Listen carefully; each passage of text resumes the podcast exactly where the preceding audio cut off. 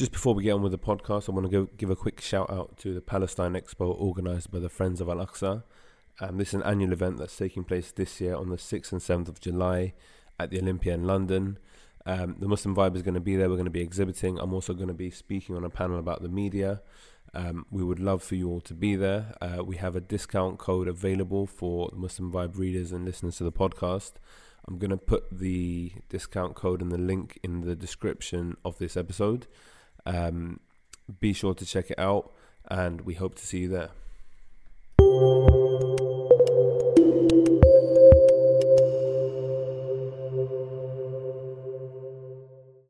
Uh, stressing about this essay, which was about Islamophobia, actually.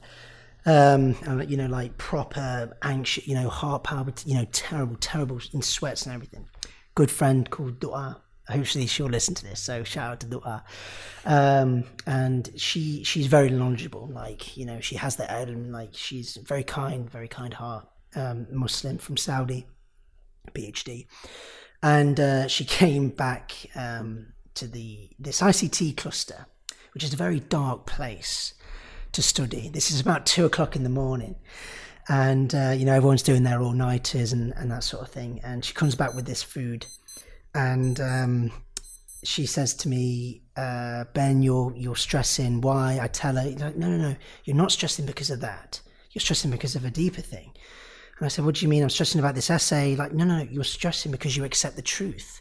I was like, this came out of nowhere. I mean, I mean, I've known this girl at this point for two weeks, and you know, we'd had you know conversations. Yeah, for two weeks. Yeah, no, at this point, yeah, I know, I know, I know. Wow. Well, yeah, my life. Wow.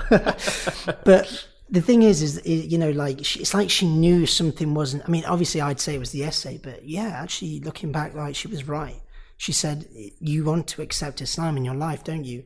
Gets a bit deep, um, and I was like, "Well, yeah, but I'm not ready for that." And she said, "No."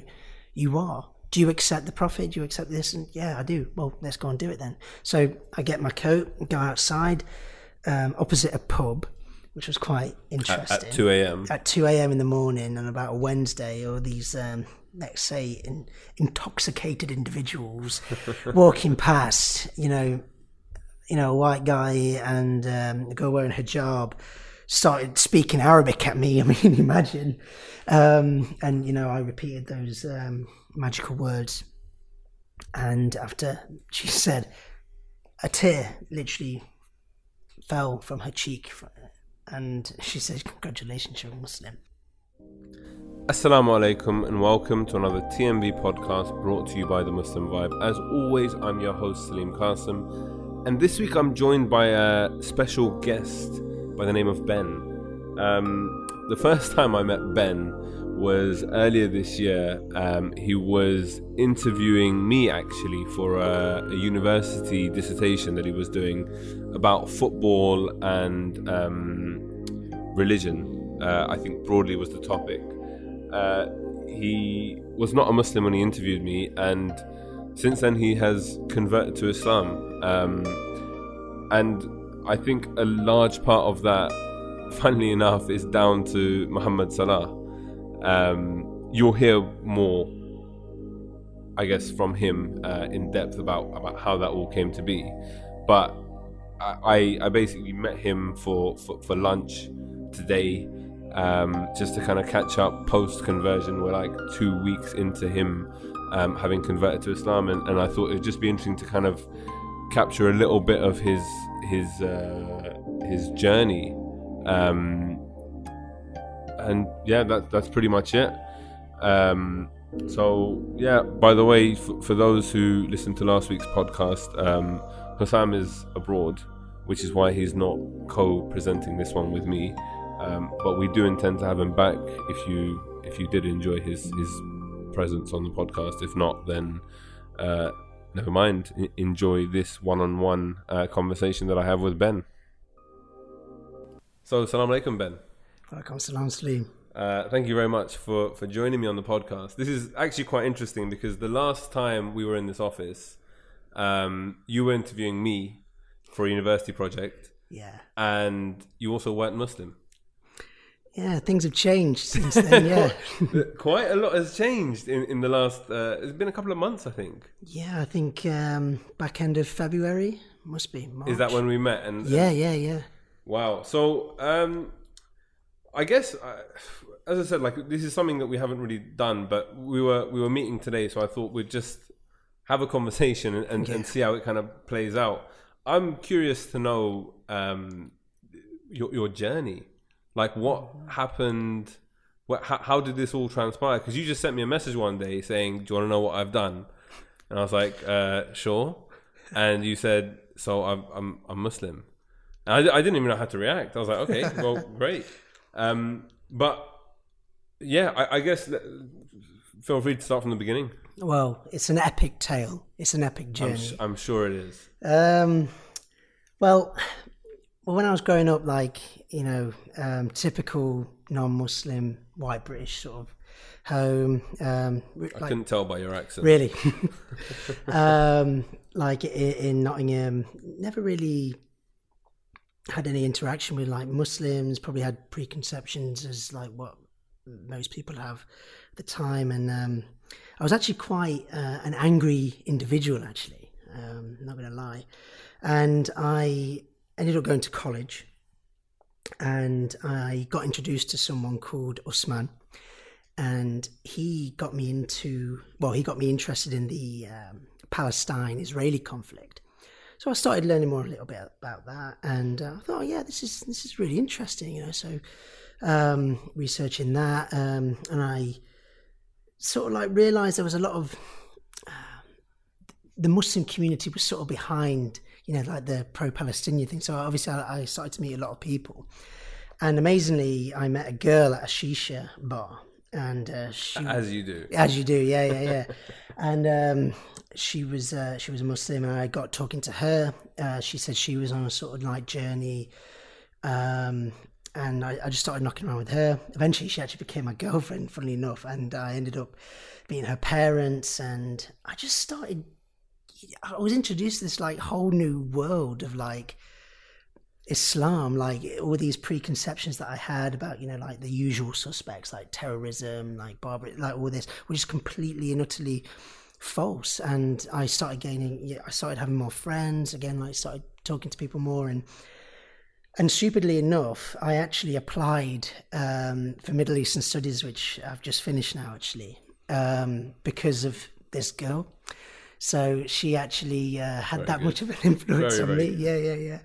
Um, I, I know I know people have made bad decisions over women before, but picking a university, a three-year university degree is quite something. Yeah, yeah, yeah. I mean, I, it, I mean, I'll just tell you the story. Like when I told my tutor, because originally I was going to do um, international relations, to all of a sudden doing Middle Eastern studies. Ben, what are you doing? What you did? And my granddad was like, Ben, you need to like write an email to that admin officer and say you've made a mistake. And I was like, no, like you know, um, YOLO, if you like, you know. I, this is why I think this is part of the journey. Like I, I feel that this is um this this is part of like God's plan to be honest.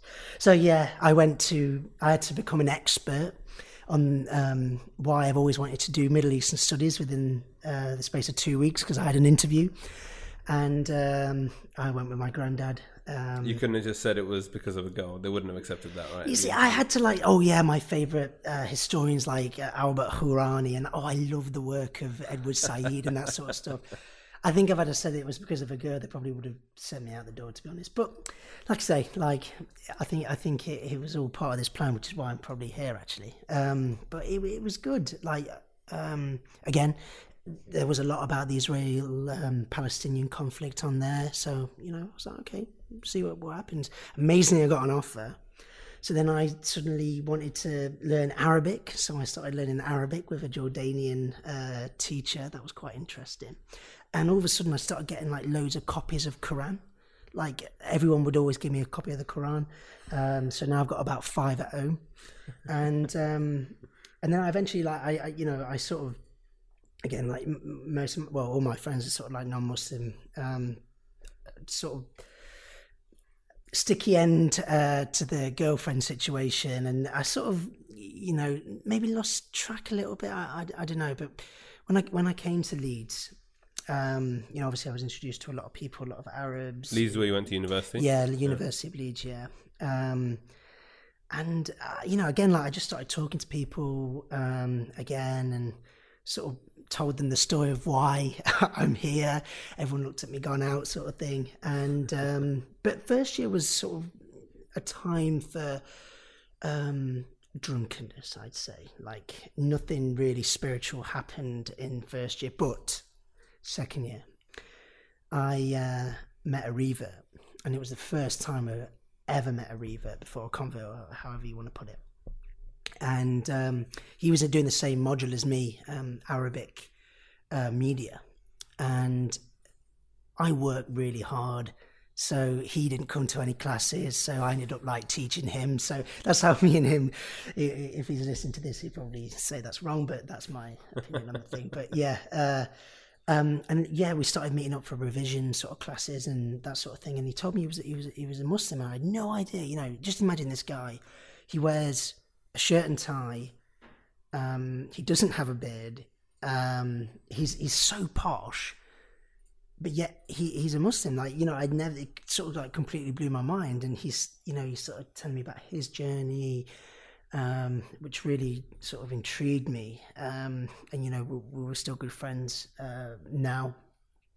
Again, this year, final year, done quite a few modules together, and you know, again, like you know, I start you know talking to people, especially after I did a a presentation on the Palestine uh, conflict, which kind of went down really well, and I suddenly got introduced to many more people. So you know, sort of like networking that sort of thing. Um, final year came, um, probably the worst year of my life. Uh, but what really kept me going, I'd say, was my project, which is how I came to get to know you. To be honest, um, about uh, Muhammad Salah, a gift from Allah you know, the idea of him trying to create, uh, creating a, a counter narrative to Islamophobia in like the political and media spheres and whatever. And I did a, um, um, a lot, you know, a lot of research. I worked really hard. Like it became a sort of passion to the extent now I've got a Mohammed Salah Egyptian shirt. Oh, very nice. I, I can't get a Liverpool one because I'm from Nottingham and that'd be sacrilege. But you can. It's fine. I, I think I'll forgive you. but um, like from there, like it was, you know, learning about what people have said about what Mohammed Salah has done. You know, especially for the Liverpool community. I went to interview um, a prominent imam at uh, Liverpool Masjid there you know, speaking to some of his, uh, you know, congregation, whatever, uh, saying like, oh yeah, like I feel that I can go to matches. I feel that he's um, um, shown a new version of Islam, and I, you know, I know that's something that me and you spoke about uh, before.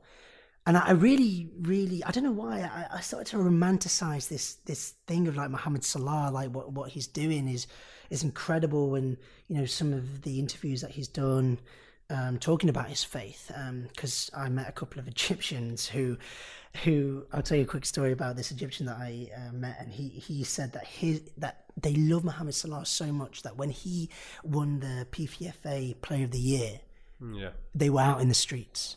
They were out in the streets. Yeah, and to the extent where do you mean in Egypt? In Egypt, and and the the Egyptian. Um, community in Leeds. Like they were all on the street, you know, with their flags, and like you can just imagine the reaction when he scored that penalty to send Egypt to the to the World Cup since yeah. 1990. That that was, I think, goosebumps for for even non-Egyptians, non-Muslims, just like how momentous it was. Exactly, exactly. So I think it's very interesting. I mean, just to, I guess, fill in some of the gaps in our relationship, um, our very short relationship.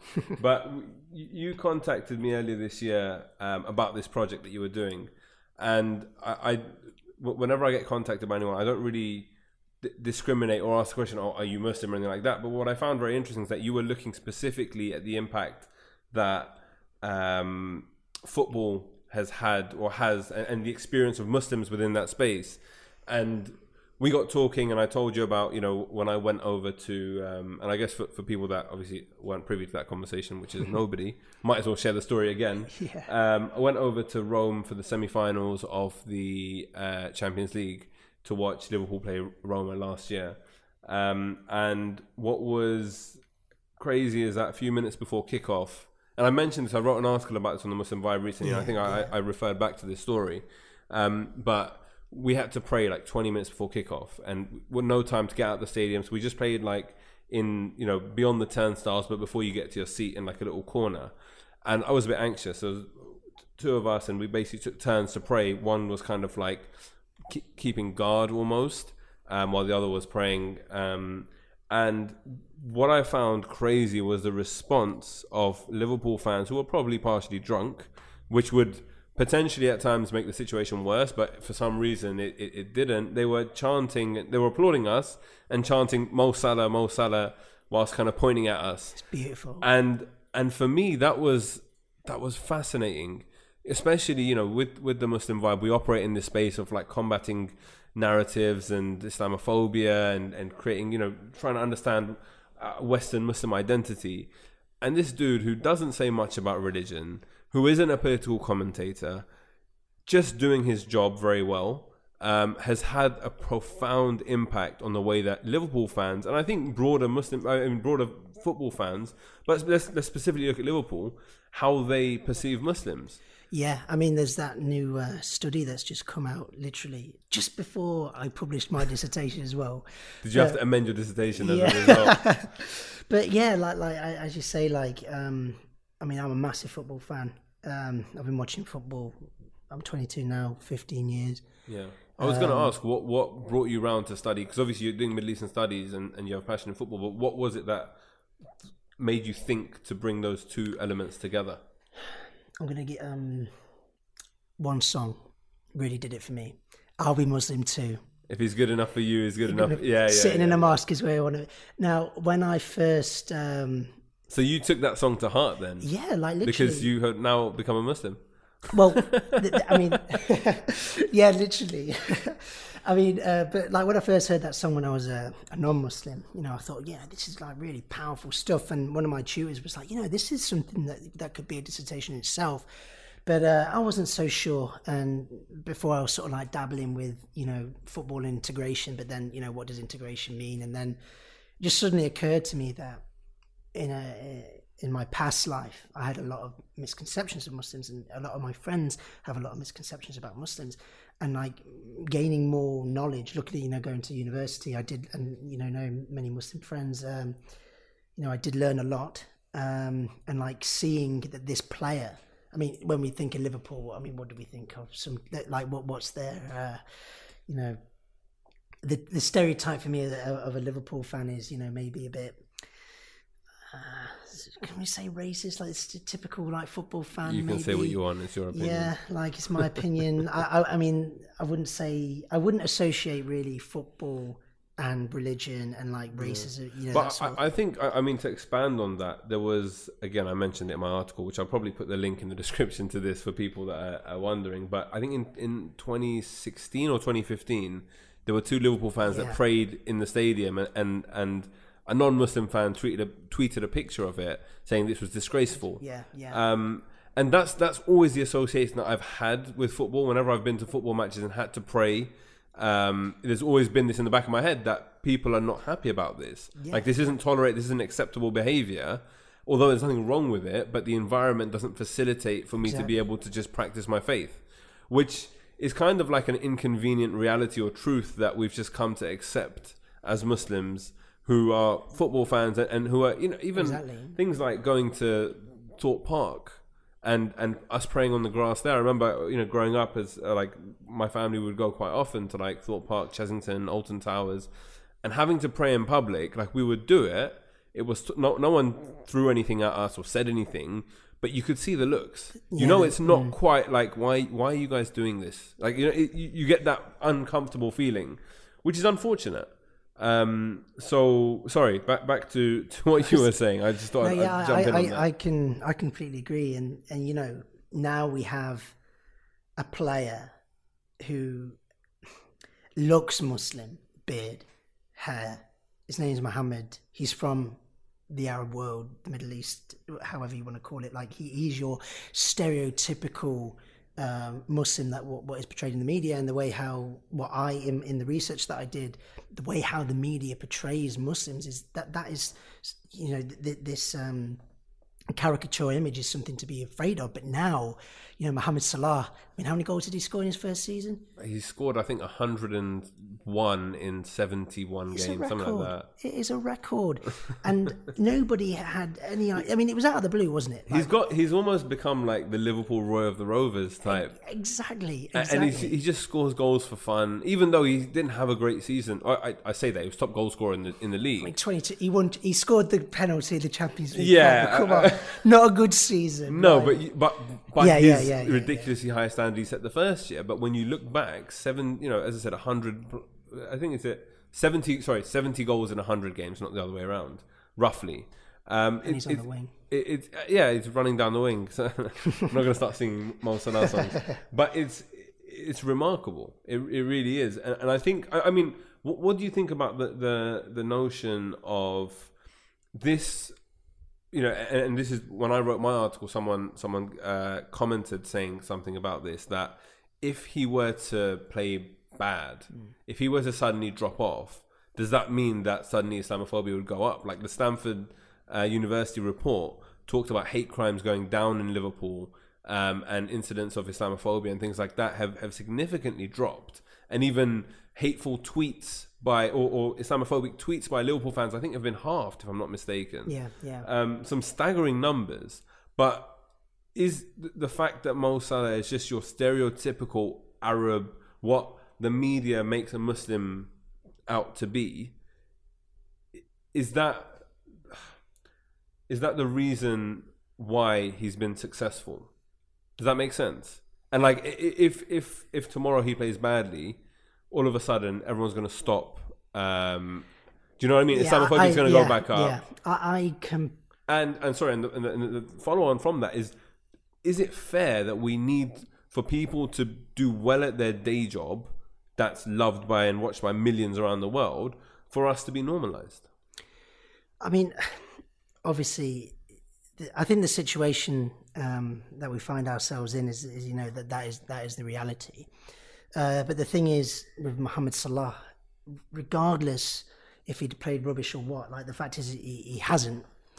We're having a conversation now that I don't think has been had before, really You mean a, a wider conversation? a wider conversation about foot about you know i mean I, i've always like looked at football as a bit of a deeper meaning like how can like i cry like grown men cry over their team you know scoring even my granddad you know cries when warsaw score whatever like you know the, the, the amount of emotion that it evokes is just incredible. And like if we apply that to Mohamed Salah like again to me it's irrelevant. The points that you know uh, whoever commented saying that if he'd have played bad like tomorrow whatever like I I don't I think that's irrelevant because he has what he's done over the last two years incredible. He was named um, in the Time magazine top 100 influential people. Like he's done that now. He's Yeah. done that um, I mean how many people have you seen you know people of all ethnicities religions whatever with Salah on the back you know they're seeing that this normalization of like um, Islamicness,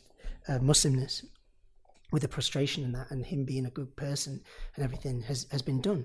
I think his legacy is cemented. Really, I mean, obviously, I think we should have this uh, conversation in the next fifteen years or so, but it has got the ball rolling on realizing, well, you know, there could be. Um, you know, uh, an inspirational story in the next couple of years that you know a young Muslim player could play play for England. His his um, um, role model was Mohamed Salah, but it's not just that. Like mm, you know, a young non-Muslim. Oh, my role model is Mohamed Salah. Like you know, and realizing that um, that yeah, like th- things are happening. I think if he plays bad in the next couple of years, I don't think it really matters. Like what's ultimately happened, he's he's You're won sure, the you're sure League. you won't leave the faith? I'm not going to leave the faith if he has a bad season. If he goes to Everton or something, uh, maybe. But but the fact is, So- he, he he to me he showed me something um, that really like you know from my experience, like probably maybe I was a bit Islamophobic at one point. Seeing a Muslim like him, okay, yeah, that, that, let's look more. Let's have a deeper conversation. I think, yeah. I, I just, I just, I just think it's brilliant. To be honest, I, I think it's brilliant what, what he's achieved, and like the fact is we're having this conversation now is is is, is, is brilliant. I think it is is very surreal, and like as I said, p- people. I feel sometimes want to underplay um, the impact that that he's had at Liverpool um, and just generally in football. And as you said, like the you know this time 100 um, being on that on that list is, is not a not a joke of a, a situation. Exactly. And it shows like the the impact that he's had on on a global stage. So I want to come back a little bit to to kind of you and your story.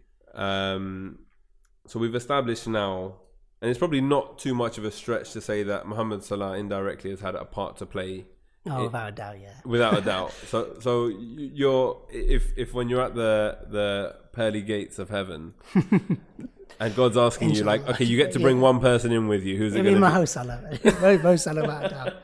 If not, Sadio Mane, yeah. be? Sadio. Okay, Yeah, yeah. fine. If if if Mo Salah and Sadio Mane are listening, then they've got their free pass into heaven. No, but um. I I think that's like that's honestly remarkable, and as I said, the reason I wanted to have this conversation with you on on this kind of uh, podcast platform is because I feel like sometimes a lot of this stuff is all we get into statistics, and that Stanford University reports like statistics and whatever else. But this is like an anecdotal example, Yeah, a yeah. real life, and like I, I, I wanted you to kind of talk more about your journey and experience because from what I've got so far of what you've said is that you've always had an interest, firstly through a girl, and then kind of being forced into looking at the Middle East and understanding the Middle East at university. But then, obviously, you know, around that, um, you've mentioned friends of yours that you've had that have also been um, Muslim, and that's obviously changed your perception of what a Muslim looks like and what a Muslim is, right? Countering the kind of perception you had from the media. Now, before we started recording this, we were um, you were you gave me some statistics. Yeah. So, wondering if you could repeat those again for our listeners. So, um, don't quote me on that. I, um, so, a study by uh, Doesn't have to be Christopher. Okay. Uh, well, No, no, no, oh don't, don't fudge the numbers now, but just So the, but it's a, a- a study sort of indicates that um, that the majority of the British um, non-Muslim population do not have any inter- interaction um, with a Muslim, like they're not friends, like they don't work with them, etc. And then that translated into like their Islamophobic sort of um, mindsets is basically fueled, and it's proven by these statistics um, that it's fueled by from what they do know about Muslims is fueled by the media, and and from my own personal experience, that happened to me. um, like whenever um, it just seemed to be, and, and I remember a really poignant moment, um, the the Lee Rigby um, murder the, the, the sense of outrage about this. And then I think it was that same sort of year when Subway announced that they were going to um, start serving halal in their stores. And I remember, like, were you angry? I was angry. I was sharing Britain First posts saying boycott, all this, and my friends were on it as well. And, and you know, like, it's funny, like, looking back now, I, I you know, I see how ridiculous that is. But, you know, but that that's that's how it was. You know, like Muslims. You know, this is Britain. This is you know our country, Christian country. Now I'm more educated, and I do. You know, I mean, after spending thirty five grand on a degree, I, I, I hope to be. But like you know, th- this notion of like what being British is Yeah. has changed completely for me. You know, like I'm born here. I've just become a Muslim. Um, it's the same for the majority of m- my Muslim friends. They're born here, but obviously born Muslim, migrant background. But who's who? Who isn't a migrant? Um, or has a story of um, Boris ancestors. Johnson's a migrant, right? Exactly, exactly. And, and, and what did he call people that wear the niqab? I just find that absolutely ridiculous that people don't realize. And, and this is why I wanted to do this um, research, like into like countering Islamophobia, because it's a conversation that's got to be had, and and it's so so accessible. It's so um, there. I mean, when we last spoke, we spoke about Andrew Lebson. Islamophobia, the definition is an issue for the Foreign Office. The. Foreign Office, yes. That is absolutely appalling. One, how, what's the British population of um, the Muslim British population of Britain? I think it's about what four point eight million. It's it's the second largest faith, faith group in the country. These people, Muslims, are British. Muslim Islam has is becoming British. We can't deny that. And I think this, and, and you know, tackling Islamophobia whether you whether you because of course there's like the debate whether if it's racism like it, it, you know we can go into that but i think that's for another time. But you know like now like islamophobia affects british people and that's the reality of it. And my But- sort of dream is to like you know create these sort of platforms i remember this amazing quote that you said to me. Football or sport in general has is a great equalizer a great social equalizer that can um, tackle these societal wars that we have. Because again, a, it's a great pun as well. If yeah, you think exactly, about it. exactly. Pitch, field, whatever. But Equalizer. You know what I mean? Exactly. 90th minute, Mo Salah. Um, but yeah, no. I, I, I, what I think is very interesting is that when, when, when, when we talk about being British and Britishness and identity and all of this kind of stuff, you associate it's people make the association that it's Islam or Muslims versus Britain, exactly. and and that's the interesting thing. And and I think also within Muslim circles, you'll have Muslims that won't identify as being British, despite being born here, despite everything else, and then But can you blame them? no, of course, of course not. And and you mentioned the Lee Rigby um, killing, and, and you know the, the the killer very specifically cited something like he he, he spoke about um, what was happening abroad, foreign policy. Now, what's interesting is that the government will reject any notion of foreign policy being an issue when it comes to um, minority groups and whatever Yeah, else, yeah. and they will shut down any conversation saying that people cannot be angry about foreign policy. And so the, the problem is, I think, for a lot of Muslims, is that when we have issues around things like foreign policy, there's there's no way of kind of airing this and, and feeling British because Hmm. British means you know Britain almost means what our governments are doing abroad and things like that. And then Yeah, you, get, yeah, you get into very uncomfortable territory talking about um, foreign policy and bombing different countries and and I mean the whole debate around arms in Saudi Arabia Hmm. um, and, and the British government fueling. Uh, the war that Saudi Arabia is imposing on Yemen, Yeah, yeah. Um, and and the indiscriminate killing that's going on there, we're responsible for that. Exactly. Now, do we want to be British? Do I want to say, "Oh, I'm British. I'm proud to be British"? And I think that's the feeling that a lot of people have um, around this. So I guess what's interesting is is you. how, how, as in you're you're clearly British. Um, congratulations. But how do you feel? How do you reconcile this notion of now that you um, have accepted the faith of Islam, being Muslim, and also embracing your identity as as being British? Like, do you is there a conflict there? Do you feel there's a conflict? Personally, I, I, I like this question. It's, Thank you. it's very meaty. It's the second podcast that I've had someone compliment my questions. Keep it up. Thank you. Um, I think that's a good question. Like, to me, I, I, I took the Shahada. It was a very powerful moment. Um, Can we talk about that moment first? yeah, okay. Tell me about the moment. It's, it's a good story, to be fair. It's a good story. So, uh, stressing about this essay, which was about Islamophobia, actually. Um, you know, like proper anxious, you know, heart palpit, you know, terrible, terrible in sweats and everything. Good friend called Dua. Hopefully she'll listen to this. So shout out to Dua. Um, and she she's very knowledgeable. Like you know, she has that element. Like she's very kind, very kind heart. Um, Muslim from Saudi, PhD and uh, she came back um, to the this ICT cluster, which is a very dark place to study. This is about two o'clock in the morning, and uh, you know everyone's doing their all nighters and, and that sort of thing. And she comes back with this food, and um, she says to me, uh, "Ben, you're you're stressing. Why?" I tell her, "No, no, no. You're not stressing because of that. You're stressing because of a deeper thing." And I said, "What do you mean? I'm stressing about this essay." Like, no, no, you're stressing because you accept the truth. I was like, "This came out of nowhere." I mean, I mean, I've known this girl at this point for two weeks, and you know, we'd had you know conversations. and You know, that for two weeks. Yeah, no, at this point, yeah, I know, I know, I know. Wow. Well, yeah, my life. Wow. but the thing is, is, is you know, like she, it's like she knew something wasn't. I mean, obviously, I'd say it was the essay, but yeah, actually, looking back, like she was right. She said, "You want to accept Islam in your life, don't you?"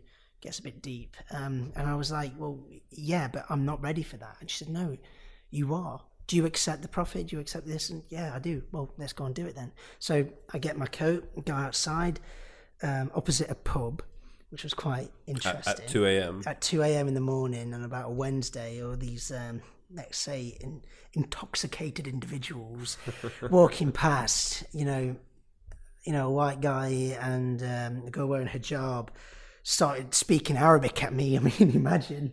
Um, and you know, I repeated those um, magical words, and after she said, a tear literally fell from her cheek, and she said, "Congratulations, you're a Muslim."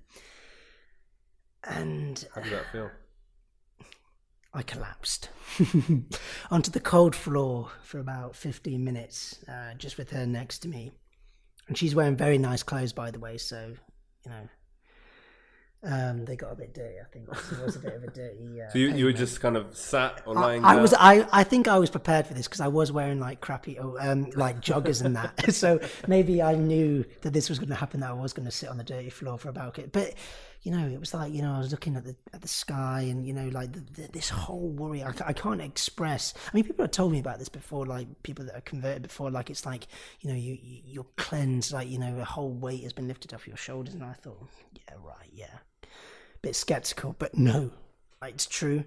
Um, and you know, like I say, good fifteen minutes opposite a pub, just thinking about what happened, and It's a beautiful it's juxtaposition. yeah, right? yeah, yeah. Um, but you know, going from there, like it, it- I, can't call myself. Like, I'm obviously still learning. I mean, that was only about five weeks ago.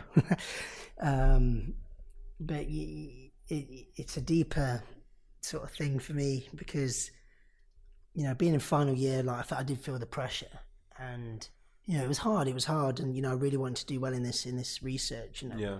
Do your interview justice, never mind anything else. And you know, for all of a sudden to have this thing, just I can't explain it. You know, it's amazing how people have taken it. To be honest, um, the odd joke, um, we can probably work out what they're about. uh, that was one of the first reactions, but you I, know, I think sorry to, to cut you off. Like what was interesting when we when we met the first time, um, before you were Muslim, we had we had a conversation after recording the interview Yeah, for your for your study, um, for your dissertation, and I, I felt like you were. I think I told you this. or, Like you, we, I messaged you way, afterwards, and I, yeah. I felt like you, you were on the journey, on the path, kind of like you were there or thereabouts.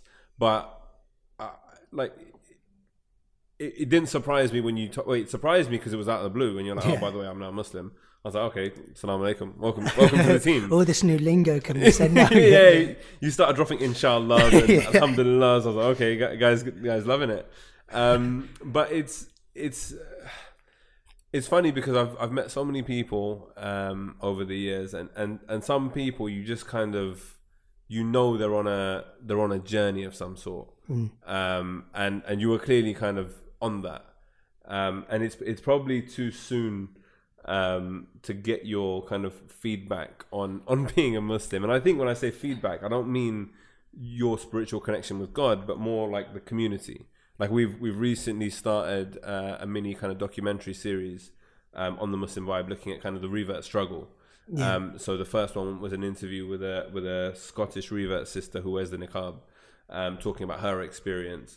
And I feel like a large part of it is unfortunately, and this is something that I spoke about um, when when we spoke last about like the kind of ethnocentricity of our centers. Of course, yeah, yeah. You know, you have your Pakistani center, your Arab center, your uh, Iranian center, your Lebanese center, whatever it might be, and we're all clustered in that way. So where does a British guy from the Midlands fit into that? well, yeah, uh, no, but the thing I, I think I think this is a discussion that we can have later on once you've kind of experienced it. But I, I feel like this is probably the failings, and I'm hoping you know for the people listening who kind of um, are born Muslims, I feel like we all need to kind of check ourselves and think about whether our community, whether we as individuals are embracing and, and encouraging of people from different backgrounds when they come to if they come to our centers or do we just ask them oh so are you muslim? How long have you been muslim? How did you convert? Okay cool that's it. Yeah, yeah. like th- you know we need to have deeper conversations. Um, we need to like acknowledge people are, as as beyond just these like tokenistic individuals. And i'm sure i've, I've probably ranted about this on this pod. I mean this is like almost our 60th episode. I, i'm sure this has come up before. Um, But yeah, I, I just thought like given where you're at in in in time right now, it's a very interesting one because it's everything is so fresh, um, and and you're still riding the euphoria wave. Um, Oh, I'm yeah. guessing it, I, it must. It, I mean, I can't imagine what the feeling is like, but as I said, like you, you, this has clearly been something in your life for quite a long time, and you've you've now finally made that jump. Yeah, that, that, that that's how that, I think that's the best way to describe it. Uh, I mean, my friend said it's like describing honey to someone who's never tried honey before. You can say how great it is, but until you've actually tried it, you know themselves, like they, they they don't know you know the level that we're at. I I I just. I, I just I, I I feel that this was something that I've wanted to do for a long time, but yeah, you are scared. I mean, sort of going back to the, the question that you put to me before, like you know, balancing Britishness and all, all this sort of thing. Hey, you didn't answer that, did you? Yeah, no, I didn't know. Um, I always do it's- this. I it's- ask questions on top of questions. I get lost. well, it's given me some time. That's good. I mean, like to me, and like with the studying that I've done, like when you know, like Islamophobia, like it is a form of cultural racism. It it it, it transcends like skin, everything. If you're Muslim, like it, it is a form of racism, um, and I feel that I will um, experience that at some point in my life. Well, you Um, already have to an extent, right? The the jokes that you've you face with people, that is actually, yeah, that's a good point. In fact, I I remember um, I was going to a football match and I asked my friend, um, you know, just out of the blue, like, what do you think of Sharia law and everything, or like, what do you think of Muslims and that sort of thing? He's like, oh yeah, not got not got a problem and all this. Um, so I turned, you know, went on a bit of a tirade about how backward Sharia law is. Um, I actually asked him, well, well, what is it? He couldn't answer me. Um, he didn't know anything about it, which was quite interesting. Uh, again, like reiterating, um, reiterating the the headlines, really. slogans. Yeah, yeah, yeah. Without, yeah. I mean, it's quite easy. Oh, Sharia Sharia zones in London. I mean, that was a big Muslim no-go zones. Mm, Exactly, exactly, exactly. It's funny because that's what my uncle talks about. So you know, you know, even- even with my family, I mean, I know that they want me to do whatever makes me happy, and you know, I'm hoping that it will make me a better person because now, you know, I, I, I don't judge anyone anymore or try not to. uh, you know, I try and do my best by people. You know, just being a good, you know, trying to have a good heart and like, you know, talking to people, um, doing right by people. I think to me that that's, you know, that's a big thing that drew me to Islam anyway. Um, but to me, like, it, there's no real difference about being a Muslim, being British. In fact, it's the same thing, to be honest. You know, we're all born, aren't we? We, we all have two eyes. We all have a heart. When we're born, I, I always believe this. We only know love, the love of our mothers, and like it's the next few years that determine whether who we hate or who we don't like or who we love or whatever. But you know, and you know, we all have these universal values about you know being kind. You know, if you're not going to hit me, are you? That's bad. Killing that sort of thing. And that's what Islam teaches. And the thing is, what's funny is that people say, in fact, my ex girlfriend t- said this: is that this like Islam is not my culture. She's a Catholic. Where did Catholicism and Christianity originate from? The same area, the same lands as Islam. This Same part of the world. same part of the world. It's only because is you know We've anglicized. We've anglicized it. This do is you know thing. what? Beautiful. Yeah. Thank you. That that Thank that, you so that is a thing. But I, I generally think, and like with the fantastic platform that you've got, with Thank the Muslim vibe, like Keep, keep these coming, man. I- I love it. I've here all week. Um, like you know, facilitating a conversation about you know British identity, British Muslim identity is is, is very sort of you know it's, it's a big conversation that needs to be had. You know, this idea of West, you know, Muslims saying. I'm anti-West. Well, no, well, why? You know, I can understand from my, personally foreign policy. I think it's tragic, and the government really needs to look at who they're representing now. You know, we're, we are a multi-faith, a multicultural, multi-ethnic, whatever, whatever multi we are. You wouldn't think it looking at our MPs. Exactly. And that's a problem that needs to be discussed. Um, how can how can they we claim to be a democracy when you know things like I mean we trace back all, you know all these events like I mean I'm never con- condemning you know uh, terrorist attacks but I mean, condoning. condoning Well, yeah, I was. I am dyslexic, by the way, guys. So sorry. Uh, but like, I can understand where, obviously, the killing. No, but I can understand like why they are sort of, you know, having these sort of ideas. That I mean, if you look at the majority of them, why they go to. Um, But th- that's the thing; it's, it's born purely out of frustration. yeah, exactly. because of a Yeah. lack of representation, because of a marginalization, because of the socioeconomic um, background that these individuals come from, because of the suppression of their people. I'll give you a stat, right? Oh, I love stats. Seventy-two percent of Muslims that apply for a um, like a bed share get rejected if their name is Muhammad, compared to I think twenty or thirty percent if their name But, is. but I mean, this is also why I remember the BBC did a piece recently on, or not recently, a while back, on having uh, blind application, name blind Yeah, yeah, yeah, application yeah. forms, because what was happening is that people who were Muslim were faring worse off, people who are women as well, and then also uh, Muslim women, and, and I, there were loads of minority subsects that were finding it increasingly difficult to get jobs just because of that. yeah, yeah, And so, so whether we like it intentionally or not, um, it's it's happening in our society, yeah, um, and and that's the problem. And, and it comes down, in my opinion, and I, I, I feel like I always say this, but the, the, you know the the media has a large part to play in this, and and this almost brings us full circle back, and probably we should end somewhere here to to someone like Muhammad Salah.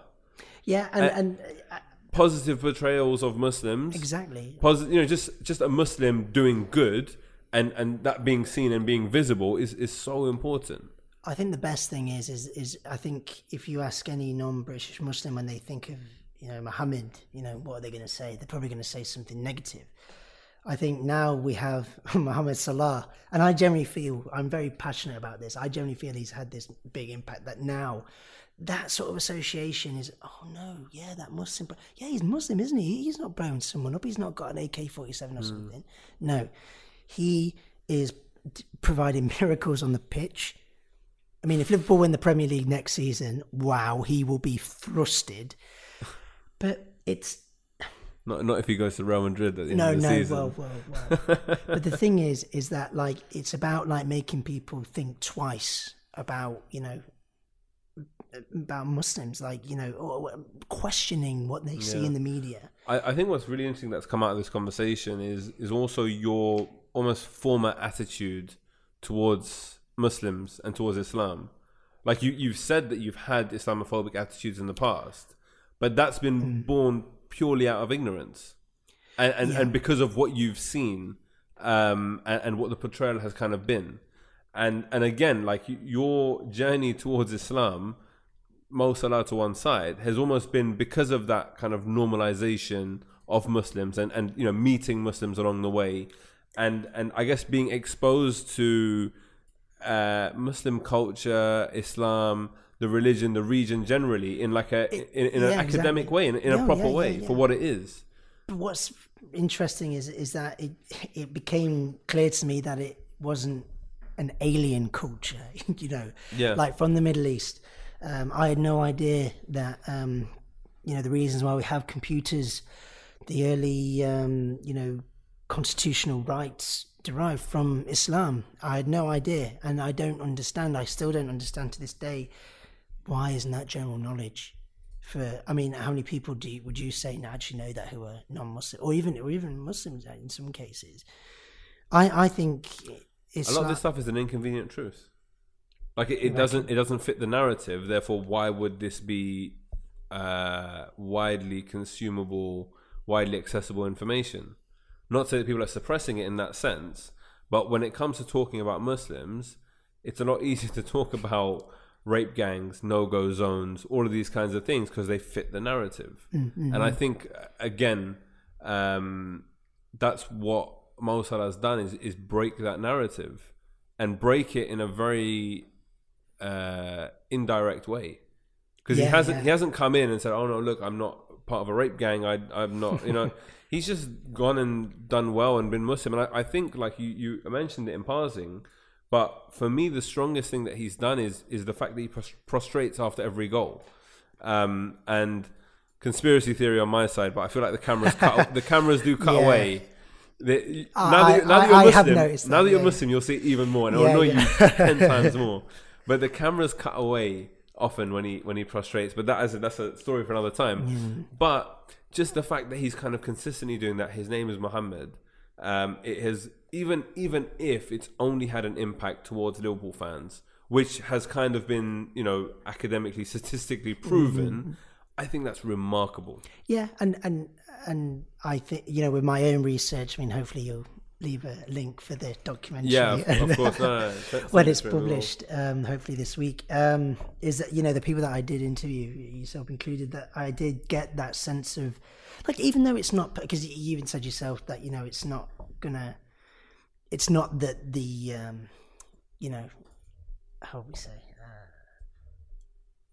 Is that mem- memorable a quote? Yeah, no, this is really bad, but like, it's it's not, it's not. I said something profound. Yeah, yeah, you said something incredible. like, it's not utopian. Like, we can't like, look, oh yeah, Muhammad Salah This, is is, yeah, gonna. this isn't it. Yeah, yeah, yeah, exactly. There's still more to be said. There's still more to be done. As the uh, Imam said to me, uh, you know, it's going to take more than a couple of you know Muslim players to, uh, you know, but it's a start, Yeah. and I fully believe that. But also, just you know, just speaking to people how. You know, even if they don't agree with me, like admitting that, yeah, this this this is a good thing. You know, non-Muslims and Muslims, um, this sort of exposure to Muslimness being sort of converted from being something seen as negative to being something seen as positive. Like now, we hope Yeah. that the sujood prostration, whatever, will be you know associated with something good. And even even if it's not a question of you know like people like me that might convert because of this sort of thing, but um, you know a conversation again like what we said before about realizing well okay well not all Muslims are like even if it, they don't want to you know learn more about Islam, but realizing well yeah okay not all Muslims are like this.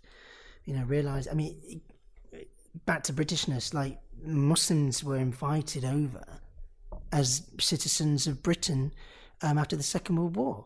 And then, what, in the 1960s, 70s, when they started being, you know, they started having children here and started demanding the same rights as um, your normal, whatever, Brit, however you, however you want to say, all of a sudden it became a problem. I, I, I think, um, like you said, you know, the narrative it, it suits it suits. I think at times when and and with Mohammed Salah, I mean, I, I dread to think what the Islamophobes are thinking. Same with Mehdi Hasan, you know, a great journalist interviewing so many. And again, like it's not just about football, is it? Like it's about, as you said to me, positive Muslim role models, but not just for Muslims. But you know, there's a there's a good article uh, by Saeed and Kilvington, 2012. It's a good one. It's about why aren't there Asian Muslims in football? Check it out. And they We're, said, we're not very good at football. That's why. "Re- no, No, I'm telling you. Genetically, genetically, we're not engineered. no, no, don't say this. Don't I'm, say I'm this. joking. I'm joking. I'm, I'm sure there are. Well, listen, Ben. I, I think um, we've we have spoken at length today and in the past, and and I'm sure we can continue to do this for a long time. Yeah. Um, but uh, I, this has been, I think, a very interesting kind of insight into your experience. Um, and as I said, like I, I just in, in conversation with you and speaking to you previously, I just thought it'd be worth to kind of try and I don't know if chronicleize is, is the right word, but you know, tr- try and take a snapshot of where you're at today and your experiences. And as I said, the, the whole Muslim experience is very new to you. Yeah. Um, so it would be interesting, if not on a podcast level, on a personal level, just to kind of hear once you've had a few months at it, um, what what the experience has been um, with the community and with with observing your religion and potentially family and all that kind of stuff. Because I know, I think that's something that that people often. Uh, don't consider that like fine you've embraced the faith wholeheartedly you're in there but now you've got to kind of break the news to your parents you've got to break the news to your uncles aunts grandparents who who probably won't have a favorable view of your decision I tell you now, they won't. uh, and, and no and, and and that's the thing and like you know i i can only pray that that god i guess gives you patience and gives them patience and and that you're able to kind of persevere and get through it um inshallah it goes well but thank you very much for for being so kind of open and honest with us no, thank you for having um, me. and i hope you've enjoyed this Oh, loved it. Uh, the I mean, just in this office, it's brilliant. You're just loving the mic, Yeah, aren't you? yeah, I'm, I'm- yeah, it's gold. It's gold, yeah, not, not real gold. It's that it comes to the Muslim Vibe office, but um, no, thank you very much, and and uh, inshallah, all the best. Yeah, thank you. So that was my conversation with Ben. Um, I think what stood out to me the most about everything that he said is is just that fact about the impact that Muhammad Salah has had. It's almost it's almost ludicrous and and laughable um, in in just how kind of uh, amazing it is that you know through his kind of independent study and research and you know university work and looking at the impact that Muhammad Salah has had um, it kind of drew him closer towards Islam he was already you know on a journey through individuals that he met and everyone else but the tipping point for him I would say um, as I've kind of um, come to, to learn was Muhammad Salah um, and that in itself is just staggering. Uh, it really, really is. Um, and yeah, I I mean, I'm I've never been prouder to be a Liverpool fan. I guess. Um, but no, so on, on a serious note, um, you know, genuinely wish um, Ben all the best on the kind of his his journey um, in Islam, and I think it's going to be interesting also to kind of see how he does and gets by and, and kind of finds his feet, I guess, as a new Muslim who is, you know, British and uh, quite noticeably so, almost, you know, like very um, essentially not brown bearded looking, uh, if that makes sense. Um, but yeah, it's it's gonna be it's gonna be an interesting journey, and I I think you know we, we wish him all the best. Um, that's that's everything for this week's podcast. Uh, just a very quick note: um, we, as in the Muslim Vibe, um, are a not-for-profit organization um, and are dependent on donations um, and advertising to kind of sustain what we're doing and also to grow. Right now, Alhamdulillah, the project is sustainable, but we'd very much like to grow our capacity, grow our team, produce more great quality content and even better quality, in fact. Um, but there is obviously financial implications to that.